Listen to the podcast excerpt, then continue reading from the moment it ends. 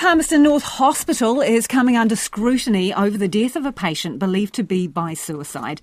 It is the latest in a string of deaths in either patients of the hospital's mental health ward or people who have come to hospital with mental health needs.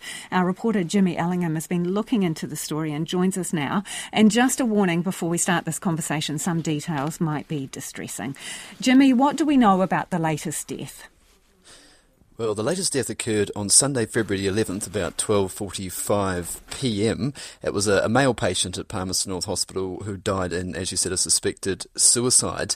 Now, RNZ understands the man tried to kill himself the day before as well, using the same method. We can't say what that is because of the laws about reporting uh, these things. We understand he was admitted days before with a self-inflicted wound, and that he was not in the hospital's mental health ward. Now, Te Ora, I've gone to them for comment, and they've said they can't comment on the circumstances because of a, an internal serious adverse events investigation as well as a coronial investigation. So that means that they didn't answer questions about whether the man had a mental health assessment, what measures might have been put in place after that attempt the day before, and what observation he was under. But police have confirmed to us that they're not treating the death as suspicious.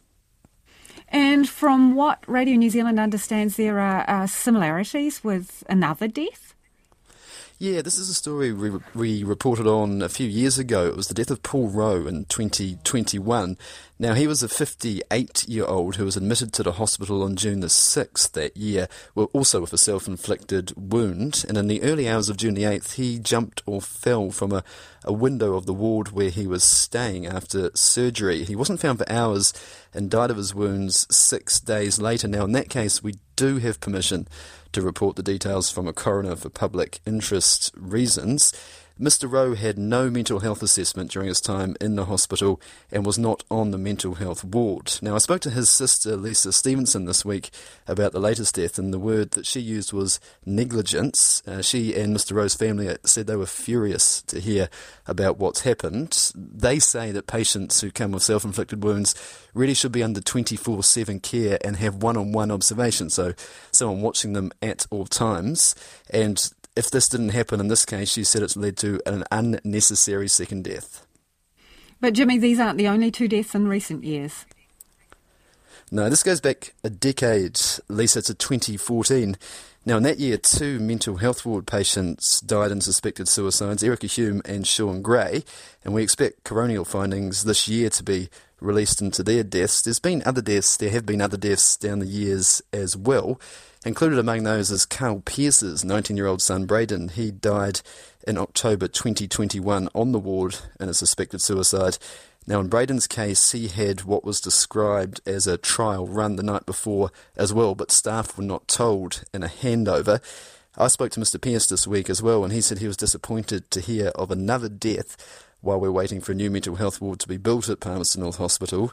Erica Hume's mother, Kerry, she also says she'd be disappointed if those investigations find what she called repetitive patterns in what's happening at the hospital.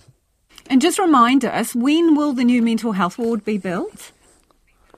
Yeah, it's almost 10 years ago in 2015, there were some reports after the deaths of Sean Gray and Erica Hume, and they found that ward not fit for purpose then. But it wasn't for another five years that the then Labour led government announced that there would be a new ward, and it would cost $35 million and open in 2022. But 2022 came and went, and there was nothing being built. Last year, it was revealed there was a 70% cost blowout, and the ward would cost $60 million. Construction is now underway, and we have an opening date, an expected opening date of mid 2025. Thank you, Jimmy. That is our reporter, Jimmy Ellingham, there.